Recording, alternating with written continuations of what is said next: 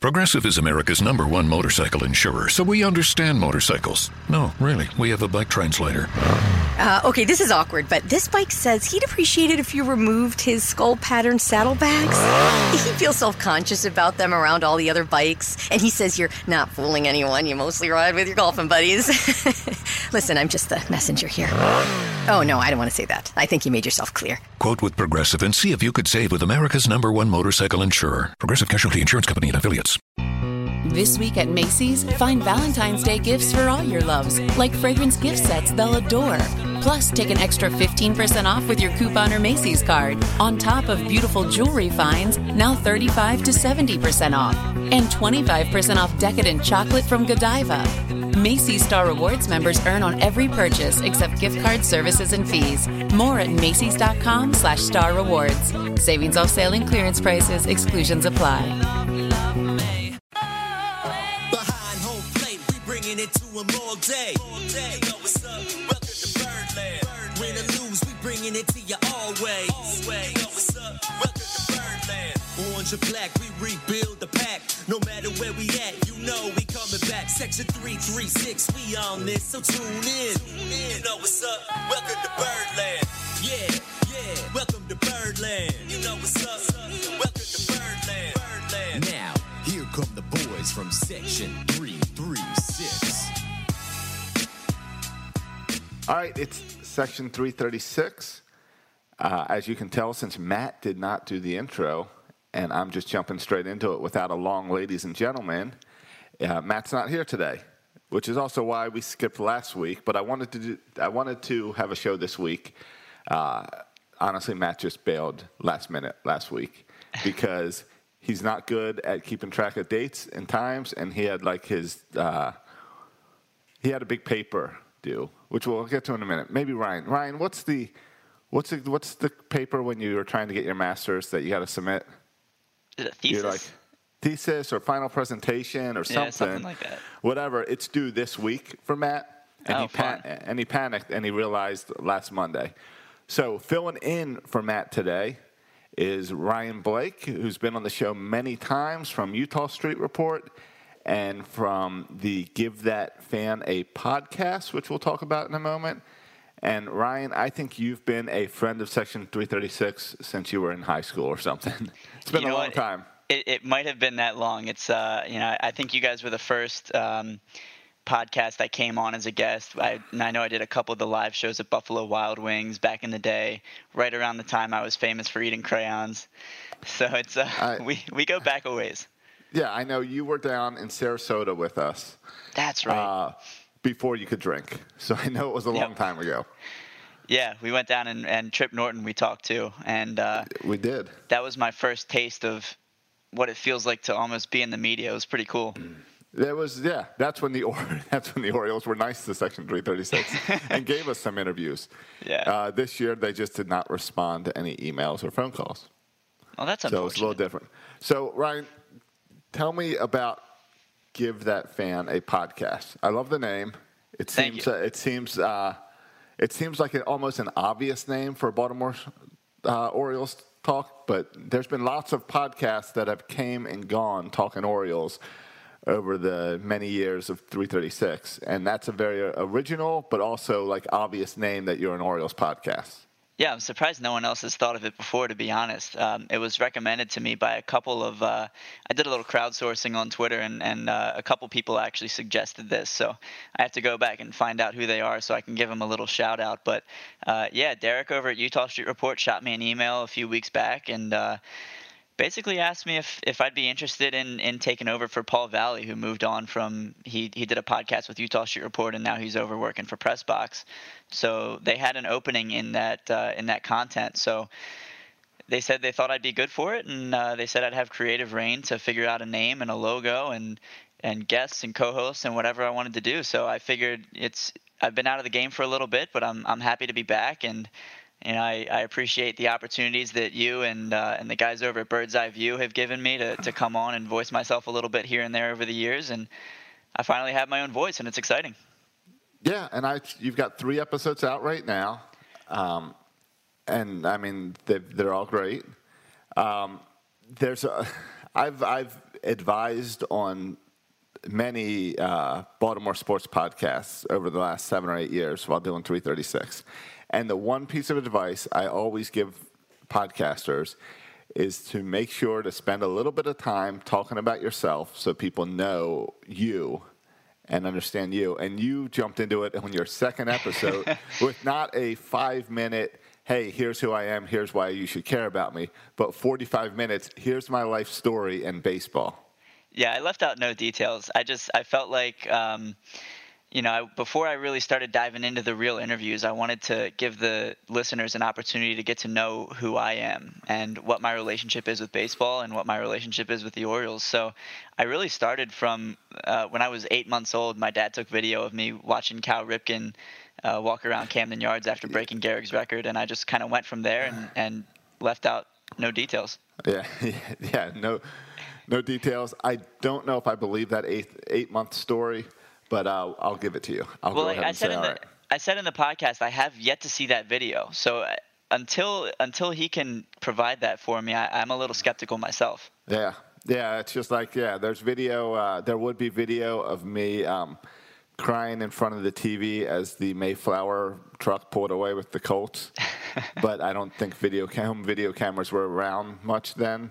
Yeah. But I, but I'm just saying like that's the thing. That's the the age I was when the Colts left is the age you were about, I believe, when the uh, when Cal made that lap. So I think it matters about the same amount. Something like that, yeah. Well, yeah, like I said, I, I kind of just went and wanted to give the listeners a chance to know me. So talked No. about the Orioles, talked about baseball, the Tarp Crew days, the Bat Boy days with Bowie, and everything in between. Yeah, no, and that's great. And as a guy that already knows you pretty well and knows your relationship with the Orioles, it was nice to see you lay that out uh, because that that helps the listener a lot as you're building a podcast. I believe that 336 listeners know Matt and I and Bert when he was around uh, pretty well because we get into personal stuff like that, and all because then you can relate to the person a lot better. So I was excited to see that episode. Yeah, well, thank you. And and you can get you can get Orioles and baseball talk anywhere really, but it's it's nice to be able to relate to a podcast when you know that you know the host has shared some similar stories to you, or you know they're willing to get into their personal life a little bit, and it just it makes it more inviting. I think. It also, yeah, it also made me feel old once again that you were talking about how you were too young to remember any of the time the Orioles were good in the 90s. And like, Yeah, well- that was my high school years. That was like my highlights of the Orioles. and like, yeah, like Bert and I would always go back and talk about that 89 season when we were nine years old, because that's when you fall in love with baseball. And all this happened uh, before you were born. So it made me feel nice and old. Yeah, I, I did the same. I had Olivia Withright from who used to work for MASN on my most recent episode, and I I made her feel old a couple times. I told her that she spent eight years at MASN, and I, I kept acting like that was a really long time and made her feel old. She said, "Just a reminder, I'm in my 20s, so it's not it's not that bad." Right. But eight years is a long time. It is. it is. Anywhere. but they were eight good years for her. Right. All right. So I wanted to have you on here and kind of fill in for Matt and also kind of like look at this Orioles season now that we can step away. The World Series is over. Um, the Dodgers won, as I think everyone predicted. No surprise there. They're the Yankees of the West Coast of the National League.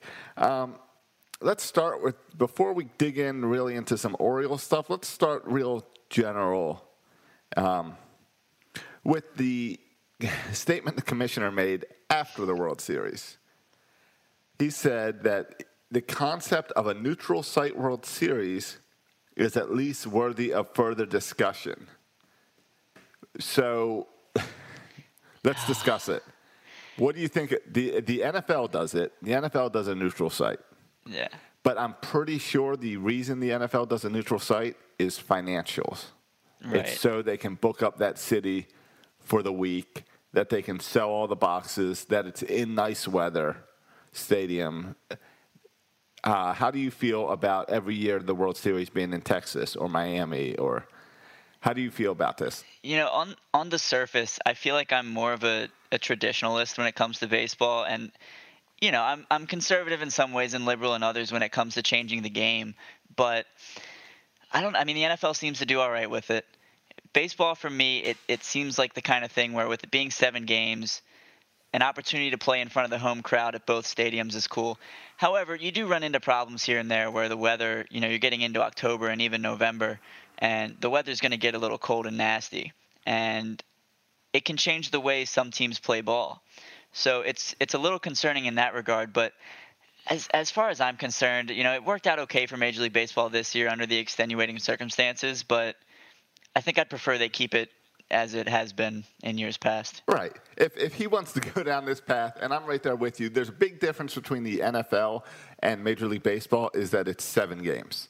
Right. Um, if, if, if he wants to make that type of statement, then I think he should also come out and say playing without fans should be should be discussed for future. it's the same. This year was weird. Like that's not something you want. Like Yeah. the magic of having the World Series in your stadium, we got to see a little bit of that just playoff baseball in Camden Yards. And could you imagine if the Orioles finally made it to the uh, World Series and it was being played in Tropicana Field Oh, just I'd- because? I'd hate it. I mean, you already have the All Star game at a at a neutral site every year in a different city. So, I mean, give the give the World Series team a chance to play in front of their home crowd. And it also takes away the fact of what makes baseball magical is that every field is different, every Yeah. stadium's different. And there's a true home field advantage.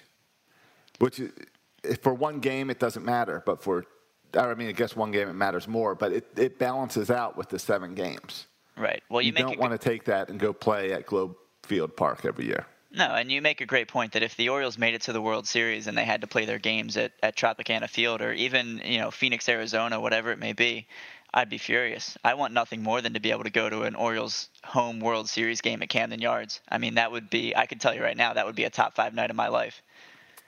Right, and that's what that's what I was trying to explain to Matt a few weeks ago. That I kind of feel sad for the Dodger fans. Yeah. They got they finally got their World Series, but they didn't get to go. Right. And, And they- it's like, They traveled I- okay. They had some fans in attendance there, but it's it's not even close to the same as you know what you'd expect. I mean, Dodger Right. Stadium holds what seventy thousand. Yeah, It's yeah, an- something like that's big. just an But- insane number of fans, and it's- for them not to be able to, you know, have that at home. I mean, even Kershaw said that. He said it was great to be in his hometown because he grew up near near Dallas. Um, but it, it, there's there's nothing like being able to do that in front of the home crowd and, and celebrate in front of those fans that have been waiting for the Dodgers instance since 1988. Right, right.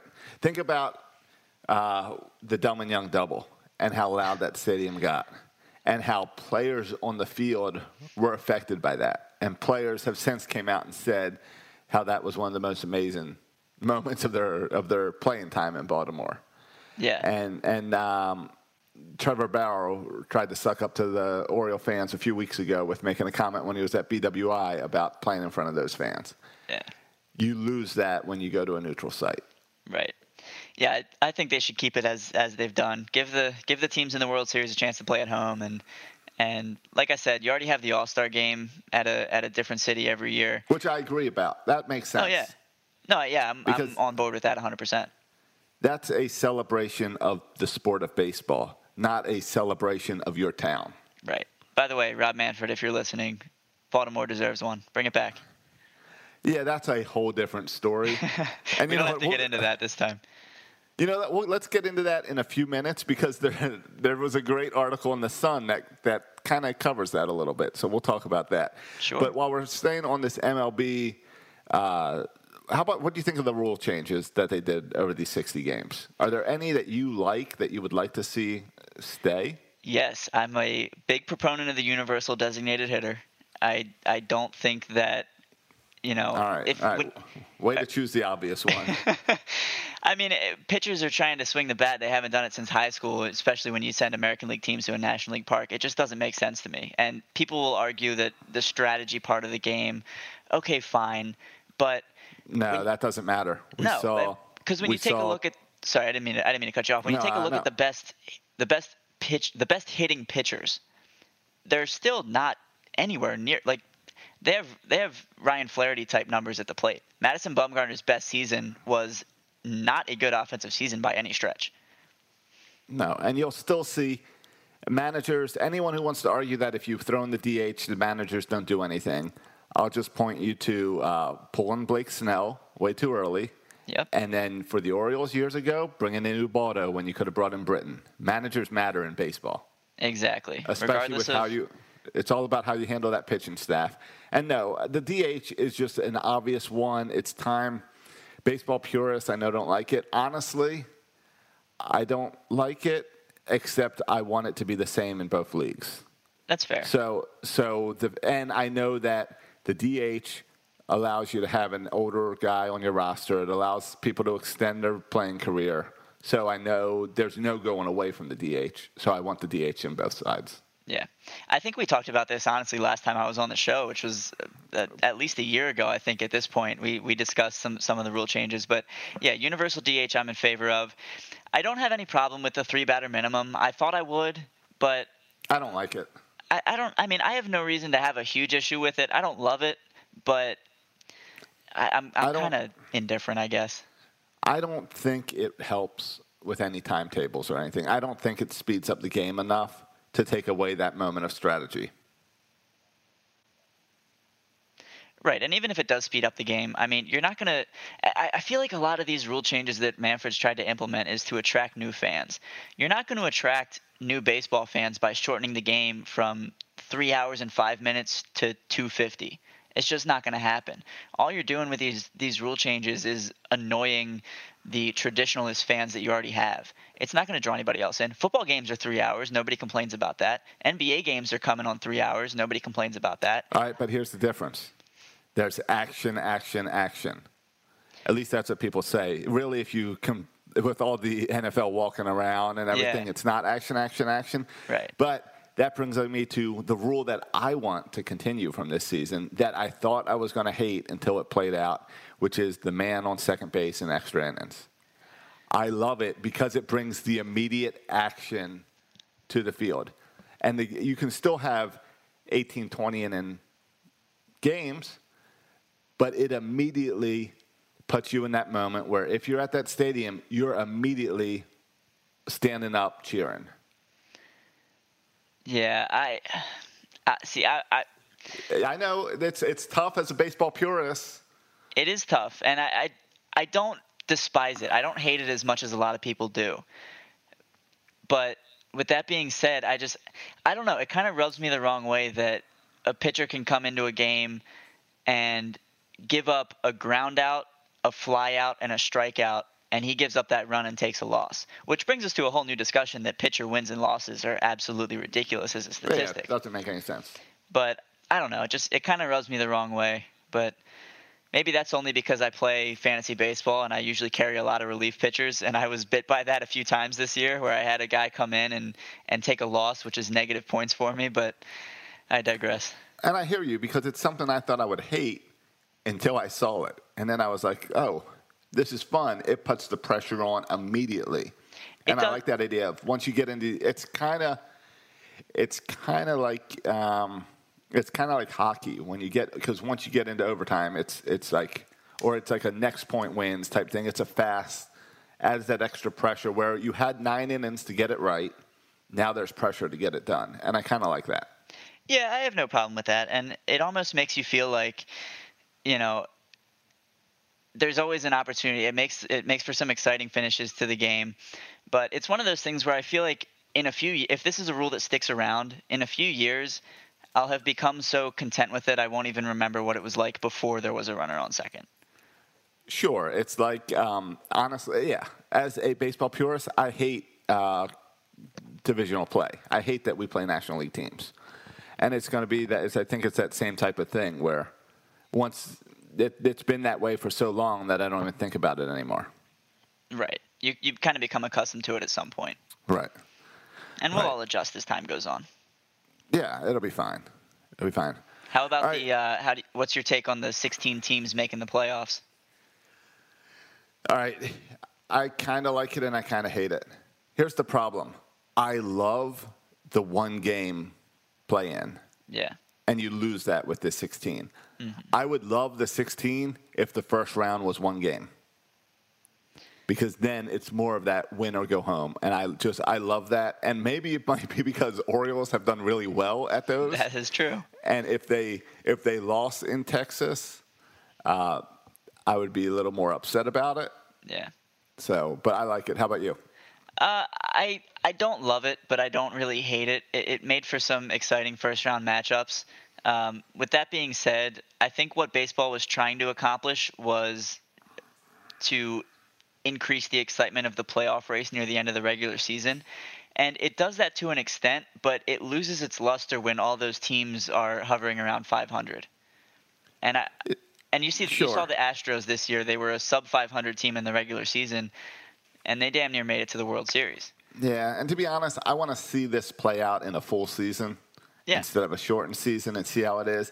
It's the same type of complaints we hear all the time about the NFL. I mean, the NFC East, that team is going to be below 500 and they get in the playoffs. Right. Whoever wins that division. So it's it's understandable, but you would hope that by making it not the one game playoffs, but making it five games, that that gets rid of bad teams. Yeah, you'd hope so, and we'll see if, if that's something that sticks around moving forward. But you know, it was it was a very experimental season for for all of us. Really, it was an adjustment period, and you know, we'll see what Manfred decides to keep around and, and what he decides to nix. Well, and the truth is, it's not up to him. I mean, the players' union has a lot to say about this, and there's. I'm very interested to see. We've been talking. We've been talking for over at least a year of this whole 2021 restructuring. Hopefully, we don't go into a strike year in 2022 type thing, um, since the current agreement ends at the end of next season. And there's lots of talk that that all might get delayed because of the COVID season and because of the uncertainty of because it works in the players' favor too because uh, owners don't want to agree to give out much money right now when they don't know if fans are going to be back and how many fans are going to be back and all that. So they might push it a year, which would be interesting. Right. And I, I hate to pin it all on Manfred because I know it's not all up to him. Like you said, the union has a lot of say in it. He just kind of becomes the scapegoat, and he's the face that, you know, we all want to blame. Kind of like Duquette was for the Orioles as GM for a while. Well, and he says stupid things like we, the concept of a neutral site should be considered. Exactly. I mean, uh, like Selig, we what do you? What's the first thing that comes to mind with Selig? Or Sorry, I lost you Bud, for a. With, with Bud Selig, what's the first thing that comes to mind? Oh gosh, I can't even remember the Selig days because I'm so focused on Manfred nowadays. All right. How about how about the tie All Star game? That was Selig, oh right? yeah, yeah. And you brutal. remember, yeah, you remember the stupid things these guys do because no one remembers the good things they do. If you're not talking about Rob Manfred, then he's doing his job fine. Exactly. You talk like- about him when he fails. He's like an umpire. You know, Angel Hernandez, we all know because he makes bad calls and everybody talks about him. The Right. good umpires are the ones whose names you have you don't know. Yeah, of course. All right. All right. Uh, Jeff Barker for the Sun. Um, I don't think we've had Jeff on here before. So, but either way, I won't bash him. But this is because I know it's got to be hard to write about the Orioles at the end of October. But his headline this week on the 30th is Potential or- Orioles bidders line up in hopes that the Angelos family decides to sell. Do you think there's anything at all to this story? Or is he just trying to cash in on the fact that the Mets just got approval to sell? I think it was an attention grabber of a headline. I mean, if you if you read the article, all it really says is if the There's- Angelos family decides to sell, these people might want to buy. But the Orioles are also probably going to sign a new lease at Camden Yards and stick around for quite some time. Yeah. So just the headline itself sent Orioles social media into a, a little bit of a tizzy for a few hours. Oh. I'll tell you, this episode is going to be called something about the Orioles selling because it gets clicks. Yeah. Um, because I read the article. There is nothing new in the article. I can summarize it for you real quick. Peter Angelos is old. Uh, the Orioles are about to sign an extension at Camden Yards. Baseball would love it if Cal Ripken Jr. had part ownership in whatever team is in Baltimore. That's it. Nothing new. Nothing of fact. All right, the facts there are uh, that Angelos is old. yeah, you nailed it. There's and there's really no substance to the article. No. Uh, right. Oh, and the family shows no interest in selling, even though it says potential bidders line up. Right. Yeah, he says in the article that they're probably not going to sell, but the headline says, "Hey, in case they decide to sell, we've got bidders lining up left and right." Guess what? That is any team. Yeah. The Mets had just so just got approval for Cohen to be the owner. there were people lined up in case he failed. There's plenty of rich people that want to own sports teams. And there's plenty of people who want to own the Orioles and keep them in Baltimore. So just that Angelos is selling doesn't mean they're going to Nashville. And I know everyone likes to jump on that. Yeah, these Nashville rumors are they've been going on for at least a year now, I would think, and it's it's every time I see it, I kind of chuckle a little bit because as far as I'm concerned, you know, we've got a, a nice still relatively new stadium. I know it's The- in the, it- the older half, but It's the older half. It's like the third oldest stadium in uh, the American League. yeah, yeah, it's, It's getting in, the, now. it's in the top five in all of Major Baseball. and it's, but like, it still feels brand new, and it still has Yeah. you know new ballparks Yeah. being modeled after it. and you know what? Once they sign that lease, it's going to be even cooler because then they'll invest money into it again. Absolutely. And then that's when you're going to see more technology come into the stadium, I think.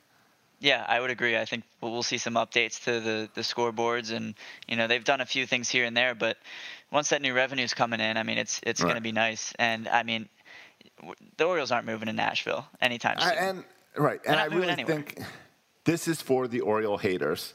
This is for the Red Sox fan in Severna Park. I don't know because nobody. I don't care. Do you care if the Orioles sell? Not really. I don't care. The Angelos family is fine. We all hated Peter Angelos years ago, and now he doesn't come to games because of it. Right. Was that fair? Probably not. But at this point, guess what? His sons have came up and they've made smart statements about Baltimore, and I think we're all cool with them. Yeah, I mean his sons seem to at least care uh, about the fan experience and, and the product on the field, and those two things coinciding together. Right. So, You know who liked this article? Probably Nestor. This is a Nestor yeah. article. oh, he he would be Yeah, all over it- this. Yeah, it, it's for the Oriole haters. Now, if Steve Bisciotti wants to come in and buy the Orioles, I'd be all for that because he's a great owner. Yeah. Um, but th- I don't care.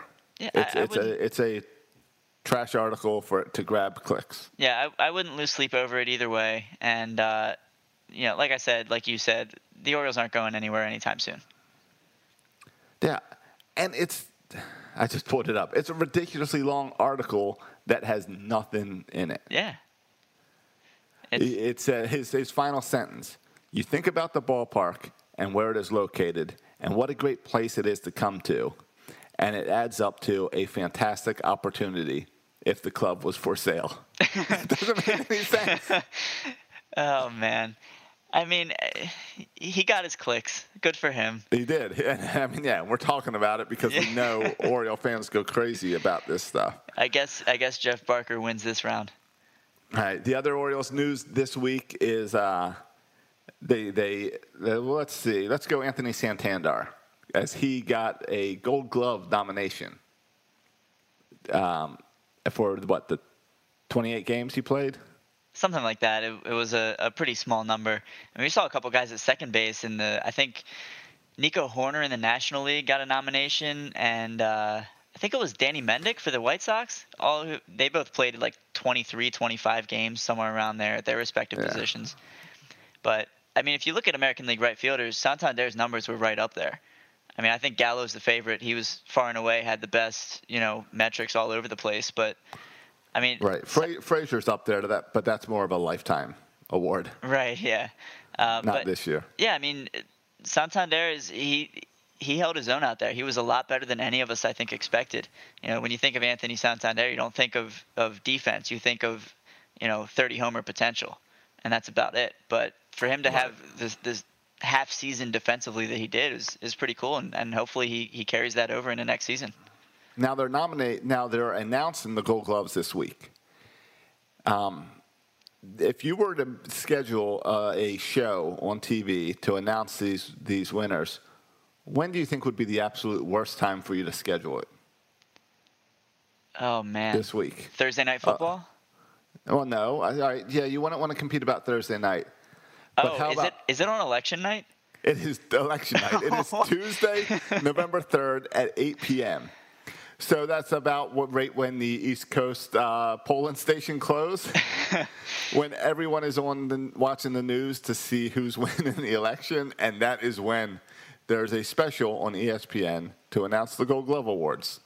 Goodness, I didn't even think about election night being this week. I mean, I'm I, you see all these these advert, and we don't need to get into this, but all these advertisements to register to vote and all that. I've been registered since I was 18, and I think most people who are going to vote have been. I just I'm, Yes. I'm ready for this election season to be over. Well, we all are. Yeah. And you know what? I'm down here in Florida. So we're a, uh, what is it, a swing state? Yep. So I, I tweeted jokingly that this is the first time that my votes actually mattered Yep. uh, this year. But um, if you think that you get the election ads bad in Maryland, it is the only thing on TV down here. Oh, I'm sure. I don't doubt and, it. and if I open up my computer, if I open up my phone, I get a text message every single day reminding me to vote. Mm-hmm. And I and I type stop so I don't get it anymore. And the next day I get another one from a different phone number. Oh, I'm sure. Yeah. It's- unbelievable. It's crazy. Well, uh, yeah, I'm in Maryland. My vote doesn't count. When I moved to Arizona, if I were to register there, my vote wouldn't count. But well, no, Arizona's a little bit more swing. a little bit. Uh, Yeah, it leans one way, but um, but uh, remember, but still go out and vote because it does matter for the small local stuff. oh yeah, I'm So- not. I'm not disagreeing with any of that. Definitely go out and vote. I'm just. I'm just so Yeah. tired of all this.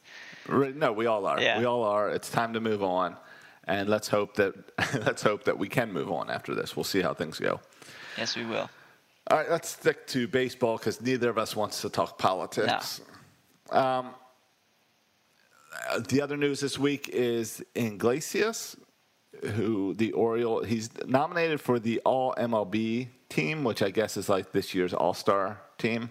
Yeah. But the Orioles also picked up his option, which seems pretty obvious, right? Yeah, it, it seemed like the obvious move to make, and I'm glad they came through on it. It it seemed like fans were questioning whether or not they would do it, but at the It's it's three and a half million. Last year he got two and a half million. yeah, I mean it's it's a good deal for a, a good player, and I think you you know you've got to take advantage of that and bring him back for another year. And I think it's going to be good for the for the young pitchers too to have a, a really sound defensive shortstop behind him. Um, and as long as he can stay healthy, it's going to take away some of the Andrew Velazquez. We're not going to need to force Richie Martin up. We're not going to feel the need to rush Gunnar Henderson. We're going to be able to give them another year to, to settle in the minor leagues and, and figure their way up. And I'll tell you what, when I look at this all MLB team, he's not going to make it because he's up against Fernando Tatis, Tatis Jr. out in San Diego, who will probably take it. But uh, if they did American League and National League divisions, his numbers look good. He ended the season with a 373 batting average, Yeah, with three home runs, 24 RBIs, and a 956 OPS. I mean, it would be nice to see him for a whole year. it would. And you don't expect those numbers from a guy who his whole career has been a defensive minded shortstop. He's never been a great hitter. And this year, uh, I don't know what happened, but he figured it out. And it was it was very exciting to watch when he was healthy. Yeah, and they uh, baseball is handling this vote a lot better. It'll be announced sometime in December. Smart. Uh, yeah, it says to be announced in early December. Well, they figured that one out. Right. Well, that's yeah. For some reason, they decided uh, if yeah, if people are going to vote, we'll do it later. I don't know. Um, and then final, or let's see, the Orioles. I, this kind of goes back to the whole state of baseball, and I kind of want to talk some state of baseball stuff with you because of how revenue for all sports is down right now, and viewership is down. No one got to go and see any Oriole games this year in person.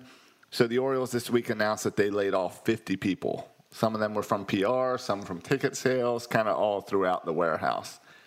And I think that kind of says a lot about not the state of the Orioles, but kind of the state of baseball and this uncertainty that we're in right now. Yeah, well, you see teams all over the place trying to cut money wherever they can, and uh, Oh, and every team laid people off this week. It's not just the Orioles. Oh yeah, it's, this isn't an isolated thing, and it's it's happened a couple times throughout the course of these these past few months where you know, there's a series of layoffs and or furloughs or whatever you want to call them. And yeah, it's sad, but you have to understand that these teams aren't bringing in the type of revenue that they're used to, and it's going to affect you know these jobs that that are getting laid off, and it's going to affect free agency too. I mean, the Indians turned down a ten million dollar option on Brad Hand, who's a top three relief pitcher in baseball. And we're going to see that trickle down effect all over the place and i don't think it's going to return to normalcy anytime soon. And those are the effects you get when you have to shorten a season to 60 games and not allow fans due to this pandemic. Right, and we've seen this, and it's affecting baseball. It's affecting it's affecting all sports. But the truth is, it's affecting everyone. Yeah. And all types of businesses, and we're seeing restructuring in all kinds of businesses, and a lot more technology use. So it's one of those things where suddenly you have to prove your value to your workplace, and it's it's inter- I think we're going to see a lot of this as uh, businesses start to open back up of being like, okay, well, let's look at your productivity, and with you with not with you not being in the office, business went fine. So why do I have you in the office now? Um, we're seeing a lot of this with sales guys in different businesses that um, they're not proven, especially sales managers aren't having to do as much because they're not having to wrangle teams on and it's all being virtual. So then suddenly it's, well, what good are you? And I think baseball is going through that just like any other business where it's pre- prepping for 2021, trying to figure out uh, are we going to have fans in the stadium? Are we going to have full stadiums? Are people going to be comfortable coming? Or do we need to focus on the virtual and television market? Right. Well, you you nailed it. I mean, with just about every business around the country right now converting in at least partly to, you know, technologically doing these kind of things, um, you know, people become more expendable. And like you said, what good are you if we can do this online? And I mean, that it's just a sign of the times. And like you said, it's not just baseball; it's it's all over the country, all over the world, really.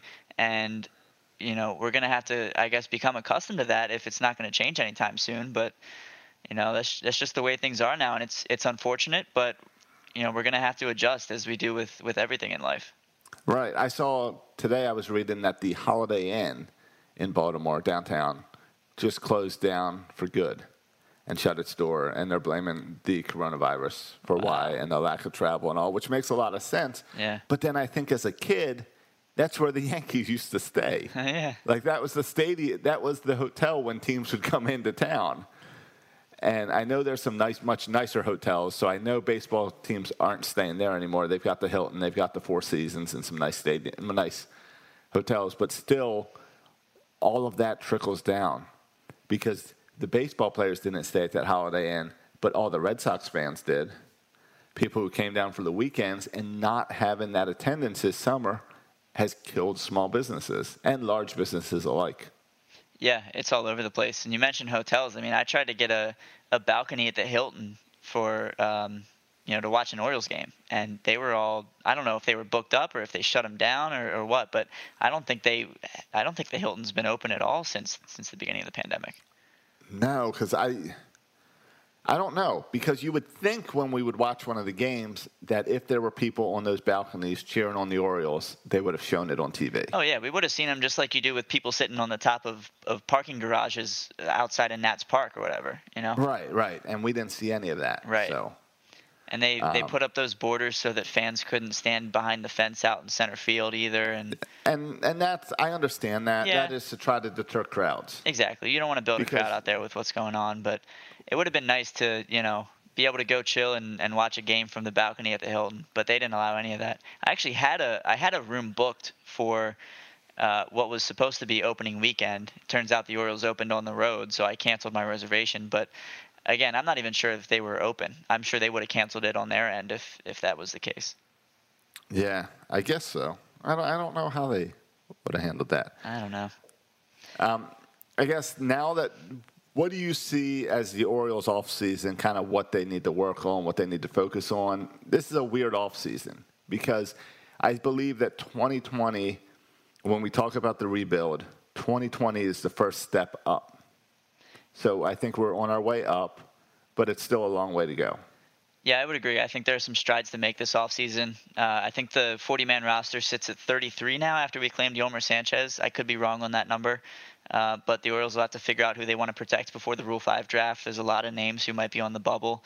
Um, in terms of moves to make, I think picking up Iglesias' option was the biggest one that we should have done.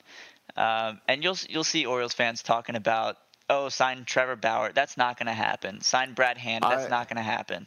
I would like to sign Trevor Bauer. Oh, I would love to.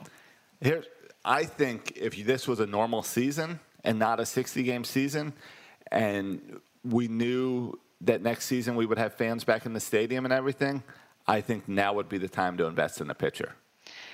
I, I, I agree and I disagree. I think that yes, we need to take a step up in 2021, but I don't think we're true competitors until 2022 or 23. And if a guy like Bauer is going to hold true to his "I'm only taking one year deals" kind of thing, oh.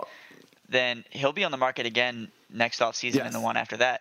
And at that point, absolutely grab him. I I No, love and I Trevor don't- Bauer.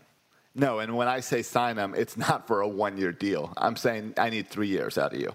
Yeah, oh, I would, I would because love that. what I want you is I want, and I still think there's an opportunity to sign him or a guy like Bauer, but we'll use Bauer as the example.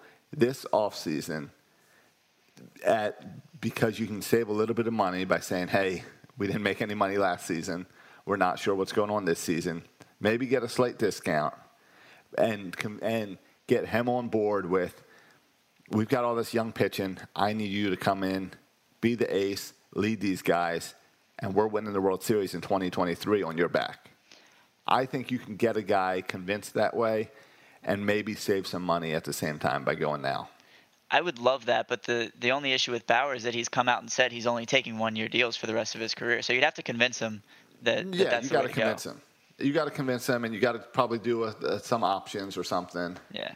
do an option plan. Um, but I think I like Bauer, but I think I would love to see a veteran pitcher in the prime of his career that we can lock up for three years right now. That you know that guy's out there, you can rely on him, um, and the young guys can learn from him and develop in him, so that when you get to that point that we're playoffs, it's not we brought this one guy in and he fixed everything. It's we brought this one guy in and built a team around him.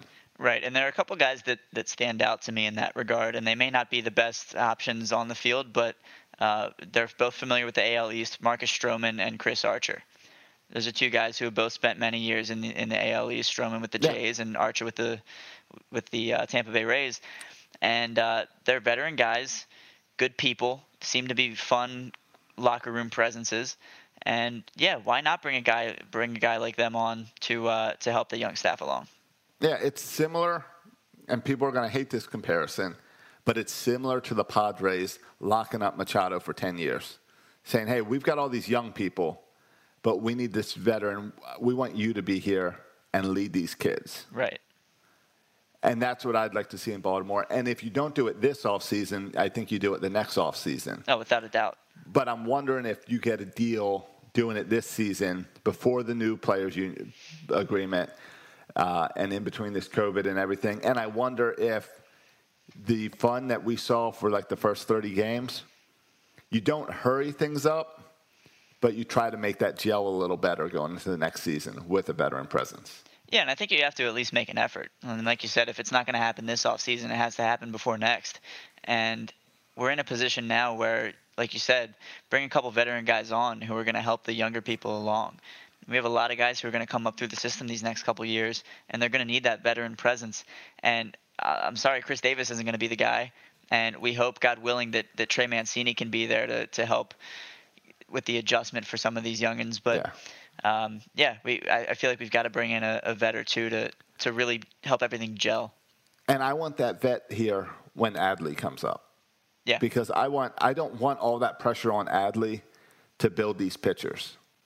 right. I need a veteran pitcher that can work with Adley, make Adley a better catcher, which then in turn also helps all those young guys.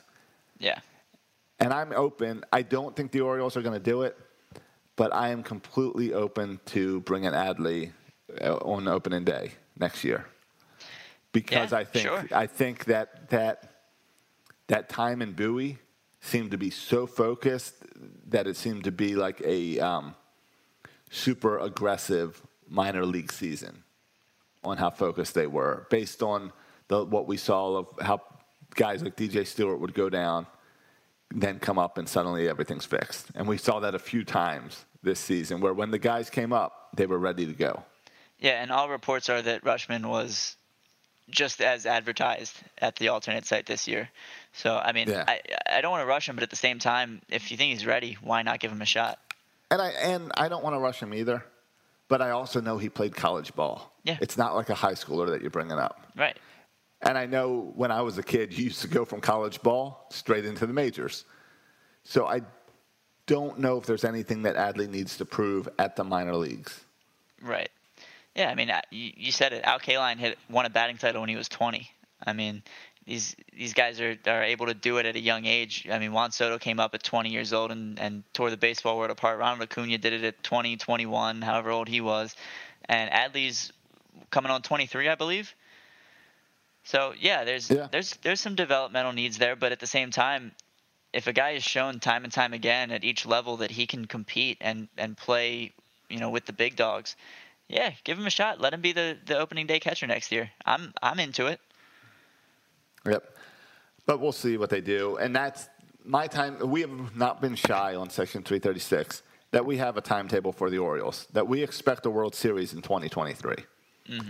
And, and that sounds crazy, but that's the timetable we are pushing for. And, I, and based on the Orioles' moves this weird season, I think that's what they're on pace for, aiming for as well. I think it's certainly within the realm of possibility, especially when you consider the coaching staff that we have going on in the minor leagues right now and everything that they've been able to do, even just in these this 60 game window that we had. You know, everybody everybody seems to be doing well. It did wonders with Ryan Mountcastle, Dean Kremer, Keegan Akin, DJ Stewart after he was sent down, Cedric Mullins. You see these guys come up and, and they're ready to go. And something about this developmental staff that Mike Elias and company have put together, they're doing something right, and it's it's extremely encouraging for the future of the Orioles. It is. It is. Um, do you like Brandon Hyde as a manager? Do you think he's a holdover, a temp guy until we are ready to win? Or do you think this guy can take the team? You know, I asked this to uh, to Paul Valley on the, the first episode of, of my new podcast, and we were kind of on the fence. Uh, we saw the White Sox fire Rick Renteria last week and just, just hired Tony La Russa. Yeah, that sounds. I hate that move. I do too. And Renner, they, they they just got to the. They finally all came together. The the young players. Luis Robert came up. Nick Madrigal came up. Uh, Andrew Vaughn is is getting really close. Eloy Jimenez had his first full season. You got all these guys, this young core coming together, and they were good enough to make the playoffs. And then they, they say, all right, Renteria, you're done. We're going to bring in a new guy to get us over the hump. And when Hyde was first hired, I thought that it was, yeah, maybe just a stopgap until we, we find someone like a Joe Maddon who has that experience to get us to the next level. Um, and yes, Hyde has his flaws, but at the same time, you know, Paul mentioned this on my show. He, he gets the best out of his players, and I think I think Paul was right. I mean, he's he's a likable guy. Uh, he he seems pretty solid with the media, but I think the fact of the matter is, none of us really have any idea if he's going to be the guy once the Orioles are legitimately contending for that World Series. Of, of course, we we don't know. Yeah. But I think I'm with you. I thought. Well, obviously, you're bringing in a guy who's never managed before because who cares right now? But I see the team gelling with Brandon Hyde, and I outside of Chris Davis and him fighting a couple years ago. Um, I guess that was the last year. Yeah. Outside of that, it seems like the players respect him. And it seems like the players are getting better under his direction. And I've been very happy this year with how he used the bullpen. So I see all that and I say, okay, they could win a World Series with this guy. So I, I kind of, and I kind of also like the idea of your trust is in this guy, and hey, build it, and we'll get to that promised land together, rather than build it, and when it, we can see the new land, we'll pull you out and put someone else in. That doesn't seem fair. No, it doesn't. You have to understand that this is Hyde's first major league managerial job. So we don't know what, what it's going to be like when push comes to shove. But so far, the signs point to he's. I mean, why why can't he be the guy? The players respect him. It seems he respects the players. Like you said, his bullpen usage was solid. If you ignore the Cole Sulser thing, I didn't like that. But other than that, he did a solid job. And he's going to get better as a manager, too. So I say why not give him the chance and keep him around. But if if upper management wants to go a different direction, I mean, I guess that's why they get paid the big bucks. Right, but it's also like Brandon Hyde has had proven enough being like a bench coach Yeah. uh, with the Cubs and stuff and player development and everything that uh, he kind of earned his way up here. It's not like he's a young. I mean, Never mind, he is a young guy. He's 47 years old. I'm not. I can't call that an old guy when I'm now 40 years old. But still, if he's old enough, it's not like you're bringing just like a, a college kid in and saying, "Here, coach." He's worked his way up here, and I think it's it's been impressive. Oh yeah, for sure. And if if he's the guy, if he leads next year's Orioles to, you know, a 500 season over 162 games, you, you got to keep someone like that around because the team that we're going to construct for next year, unless we make a couple big splashes in free agency, they're not going to be designed to be a 500 team. Right. And if he can Remember- if he can get them over that hump, then keep him around Right. long term. Remember, he brought this team and overperformed this year. Oh yeah, I mean, they were supposed to win less than 20 games. yeah. Some said less than As- 10. Yeah, exactly. Some said less than 10. And this team definitely overperformed. So that's something to uh, keep in mind and looking ahead. Yeah. You, right, you mentioned the Rule 5, and we got to protect some guys, which is weird because normally we don't have anything in our farm system worth protecting.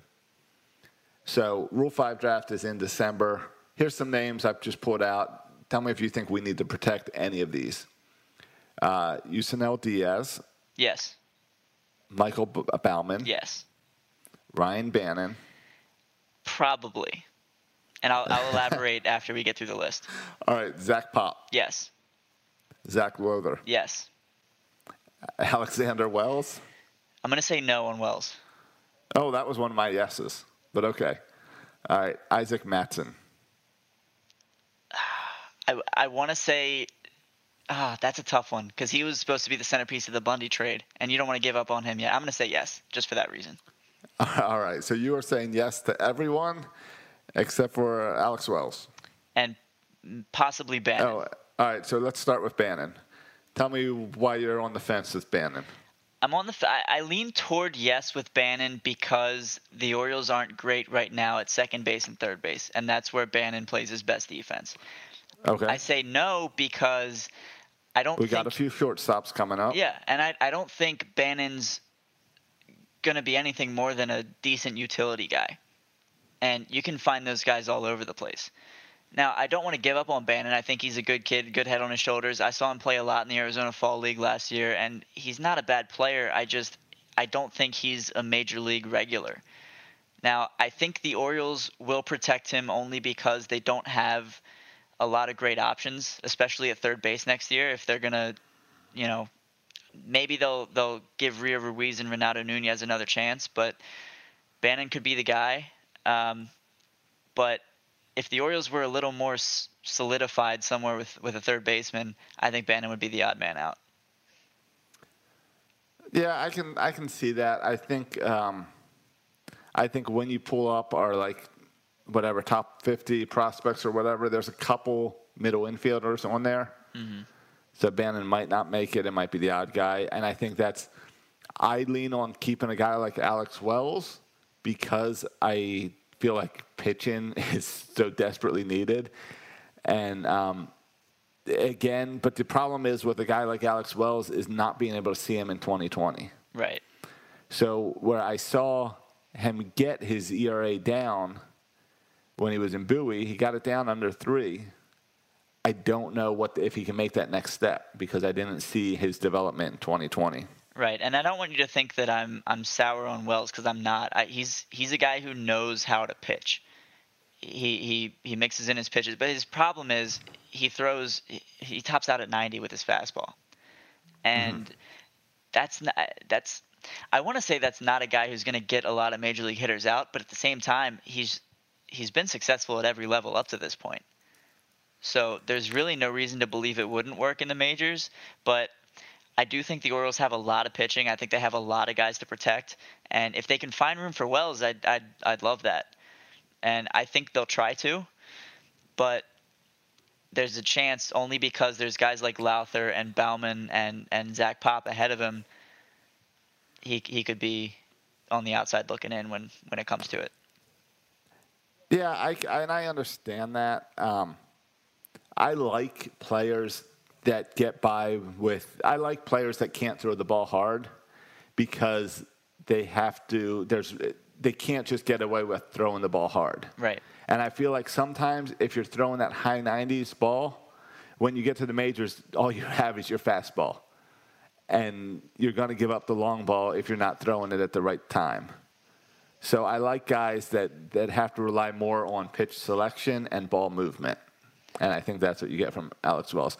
Plus, isn't he the guy who was like a cricket and softball player that became a baseball player? So I like that background as well. Yeah, I think he's from he's from Australia, right? Yeah, he's from Australia. Yeah, I mean, yeah, uh, he was another guy who was at the fall league last year, and I liked what I saw from him. Like you said, he's a guy who has to rely on his secondary pitches and being able to work both sides of the plate. Um, I just I just think there are a lot of guys in the pitching pipeline for the Orioles that are ahead of him as it stands now, to be brutally honest. And like I said, I'd love to see the Orioles find room for him, but we'll see what happens.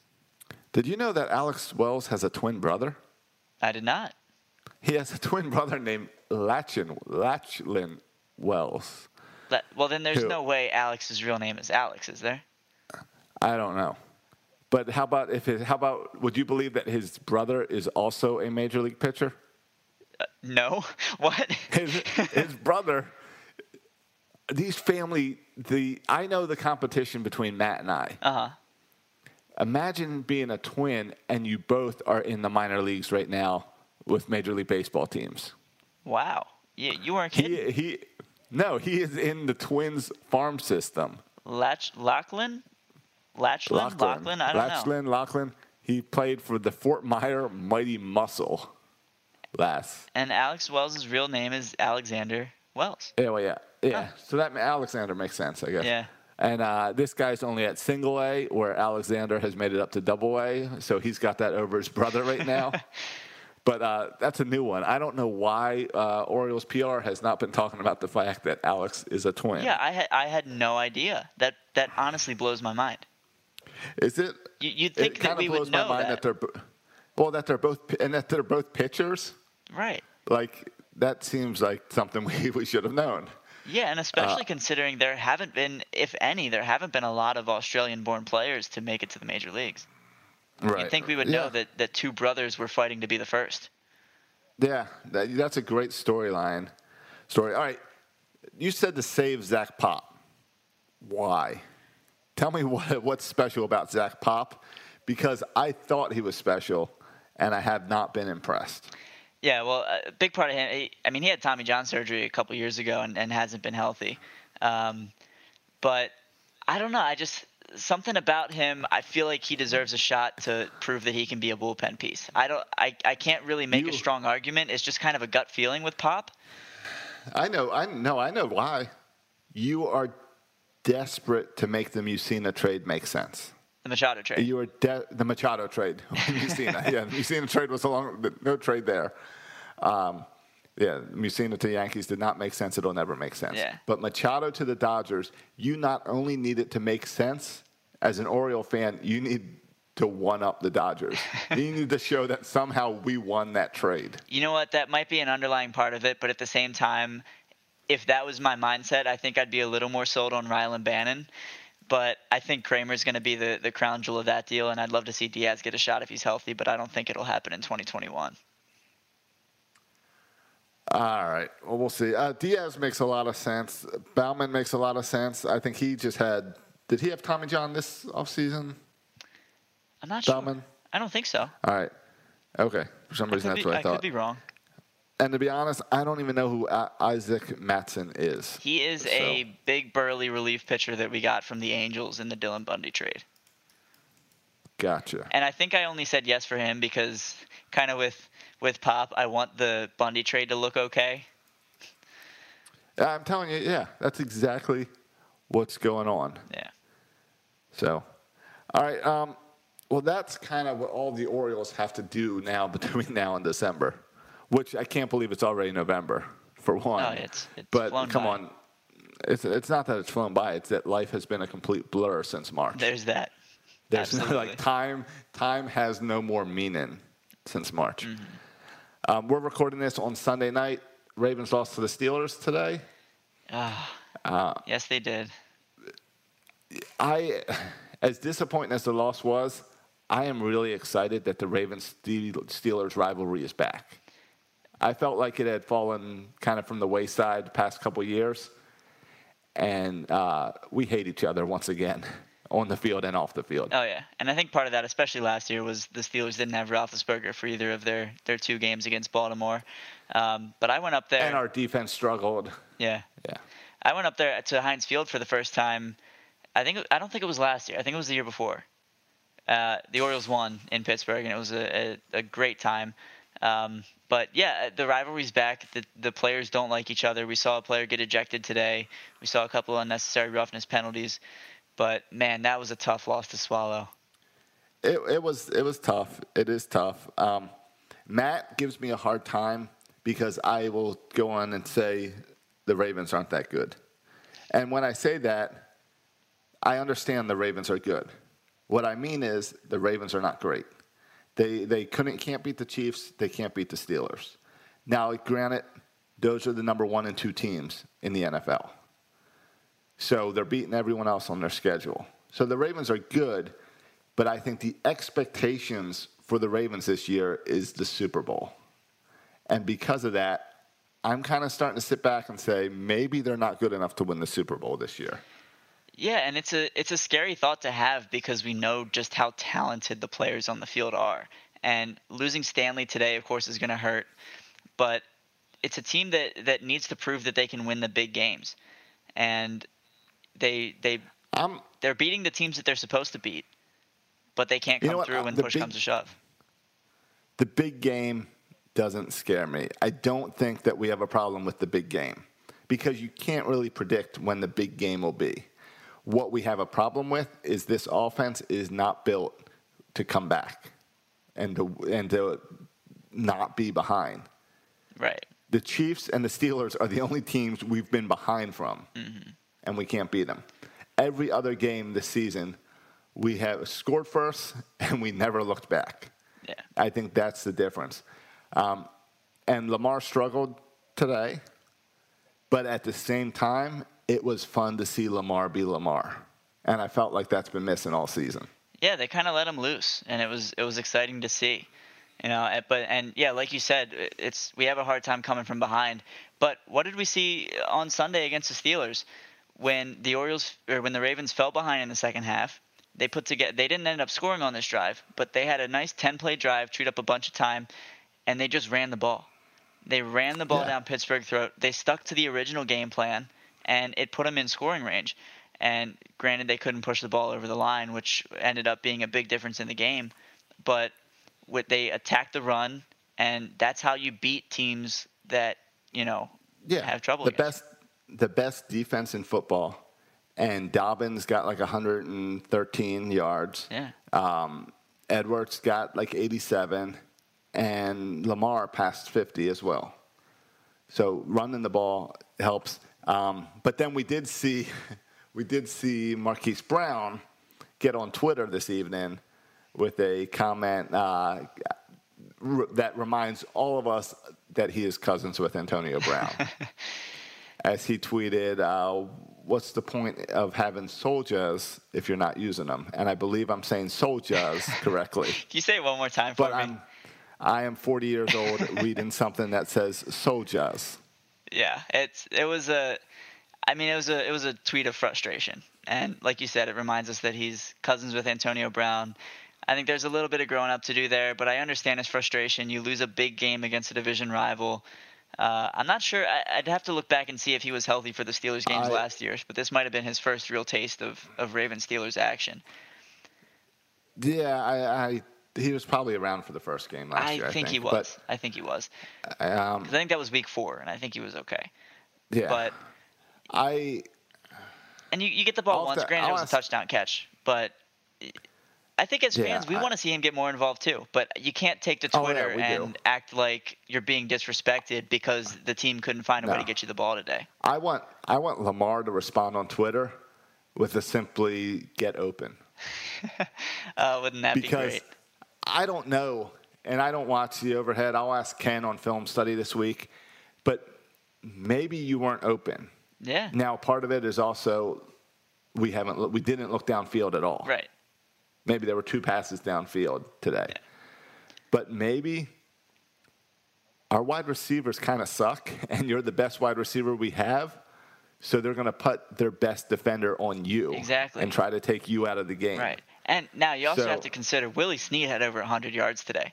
I don't think we've seen that before in a Ravens uniform. How about Boykin caught two catches at the beginning of the game, Yeah. the touchdown and the one before, that I don't know how he caught those balls. No. Because Boykin sucks. Yeah, he, he can't even remember what routes to run half the time. And I think he knows Yeah, that yeah. the, the Ravens signed Dez Bryant to eventually take his job. So he's got something to play for.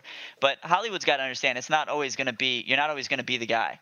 Let, let Willie know what? Snead have his 100 yard day. Let Miles Boykin catch a touchdown pass. It's all part of the process. Yep. I really wanted us to sign Antonio Brown until I saw Marquise Brown's tweet today, and I was like, oh, yeah, I don't want Antonio Brown. Yeah. Tom Brady and the Bucs can stick with that. Um, but yeah, someone's got to get a hold of Marlon Brown and remind him, you get open, you'll get the ball. Yeah, that's what it comes down to. So um, I'm not too worried about the Ravens. They'll play who they play. If they, if they lose to the Colts next week, I'll be concerned. Yeah, until, But- until they lose to a I am- team that they absolutely should beat. And now, I, I will say, looking at the, the game today, the Ravens lost the turnover battle and they lost the uh, penalty yardage battle. I don't think Yeah. that was a very well officiated game. I think there were some calls that could have gone the other way. Um, I'm not going to blame This- the refs for the loss because that's certainly not the case. You can't turn the ball over four times against the Pittsburgh Steelers and expect to win the game. But No. I think that the Ravens showed today that they are a more well-rounded team than the Pittsburgh Steelers are. That's just my. Yes. That's just what what I So- gleaned from that performance today. This is a weird game. There were some plays I didn't like. I didn't like. I thought there should have been a flag for helmet to helmet or something at the end of the game Yeah, because uh, the defender clearly hit Snead helmet to helmet before the ball got to him. But I understand the refs not throwing a flag because they don't want to be accused of influence in the game. right, Which is weird because they're influenced in the game on every play. They're supposed to. right. But they don't want that.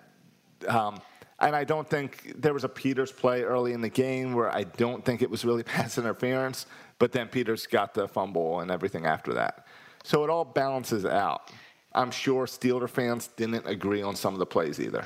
Yeah, and I understand that. I mean, they, there was that call against Marlon Humphrey near the end of the game that CBS didn't even show a replay of because I don't think there was any contact, but that extended a Right. Steelers drive. And yeah, the, I mean, the last play of the game, That- I would understand if it was a, a hail mary pass and it was a big scrum. Yeah, you don't throw a flag in that situation. Right. But, that wasn't that big of a pass. Exactly, and it, it kind of remi- and I don't think it was pass interference. Yeah, he might have hit Snead's arm a little bit early, but it kind of looked like the Malcolm Butler interception against the Seahawks in the Super Bowl, where they're both kind of going for the ball. They both have a right to go for the ball, so I don't think it's pass interference. But I think you've got to call the helmet to helmet hit there. I yes, I agree. I also don't understand why they didn't add time onto our clock for the injured Steeler. Yeah, I was I was just Um, about to say that. I think there should have been at but- least seven or eight seconds put back on. Right, which would have given us one more play. But I also don't understand why Lamar is throwing the ball in that situation. Yeah. At that two, why is he trying to get it there when Boykin's deeper back, wide open Right. in the end zone? Why are you trying to force that with two guys there?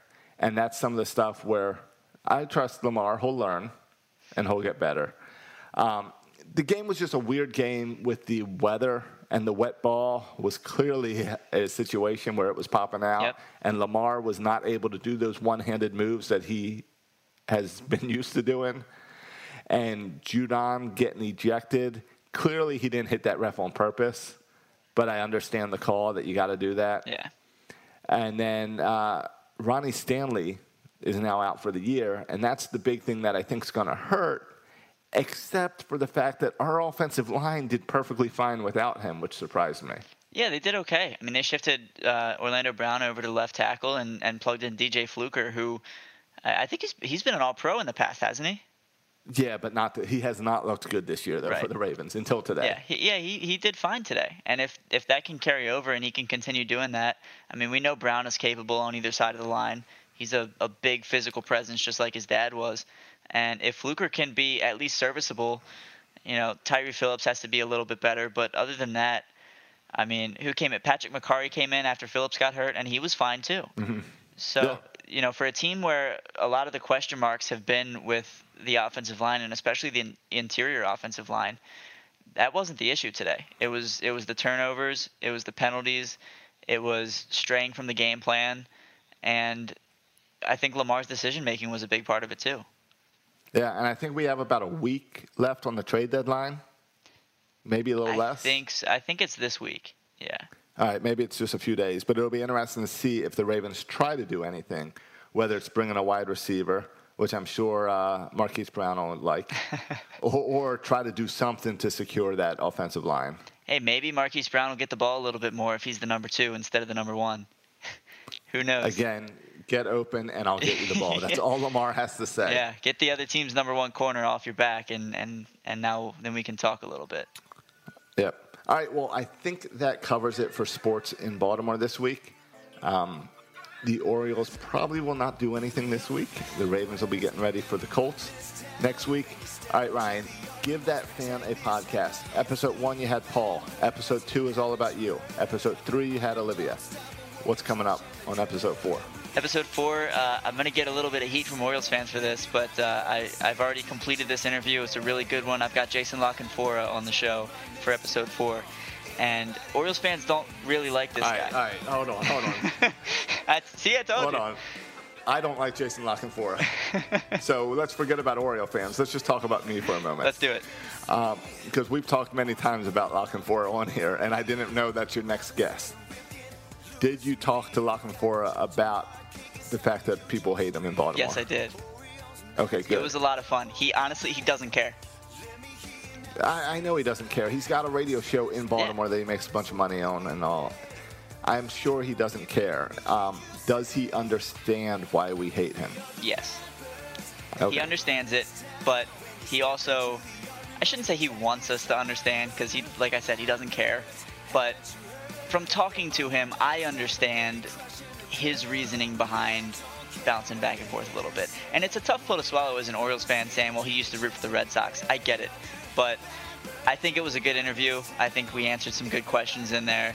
I did mention, I, I talked to him a little bit about switching allegiances and what that's like. So uh, it's a fun chat, and I'm excited to put it out there. But yeah, La Canfora for episode four. Got a couple uh, right. Orioles fans that everybody knows coming up soon. And then uh, in December, I'm trying to do a little bit of a month where I do uh, prospects, former coaches. I've been talking to uh, Heston Kjerstad's hitting coach from Arkansas, as well as Carter Baumler's head coach from uh, from from high school. So uh, I'm going to have them on the show, and, and I'm excited for, for these next couple months of interviews, and hopefully I'll be able to help fill the off season. All right, let's hope you get past episode 10. Let's hope so. Isn't that your record in the past? I think eight. So eight. All right. Back well, Kate, we did like- eight. All right. Well, I think you're gonna be. I think you'll be fine. There's plenty of stuff to talk about this off season. I know you're motivated, so everyone should go out and subscribe to Give That Fan a podcast. I appreciate it. We just I just got on Spotify yesterday. Same with uh, with Apple Music or iTunes, whatever whatever it's called now. Um, no, I, I I saw that. I listened to you on Spotify uh, Thursday. Awesome. Well, or if, yesterday. if it's easier for Monday. anybody else, you can find me weekly on Eutaw Street Report. All right, Eutaw Street Report as well. All right, Ryan. Well, thank you for filling in uh, for Matt. And guys, we will talk again. Uh, we'll be back. Matt should be back next week for 336. Thank you for listening to the Section 336 podcast. Please go to iTunes and Facebook for all complaints or the occasional compliment. If I were you, I would not take any baseball advice from these guys. Josh and Matt were raised by an Orioles obsessed father, and Bert, uh, well, Bert fell in love with Don Mattingly. He has a thing for mustaches. This week at Macy's, find Valentine's Day gifts for all your loves, like fragrance gift sets they'll adore. Plus, take an extra 15% off with your coupon or Macy's card, on top of beautiful jewelry finds, now 35 to 70% off, and 25% off decadent chocolate from Godiva. Macy's Star Rewards members earn on every purchase except gift card services and fees. More at Macy's.com slash star rewards. Savings off sale and clearance prices, exclusions apply. This week on RVER, sponsored by Progressive Insurance. I'm sorry. I can't operate on that vehicle. But, Doctor, you took an oath. That RV. It's my son's RV. Oh, Doctor, isn't there anything you can do? I'm not a miracle worker, Sheila. I'm an RV surgeon, trained to save the lives of large injured recreational vehicles, which is definitely a real profession. When your RV really needs saving, Progressive has you covered. See if you could save with a leader in RV insurance. Progressive Casualty Insurance Company and affiliates covered subject to policy terms.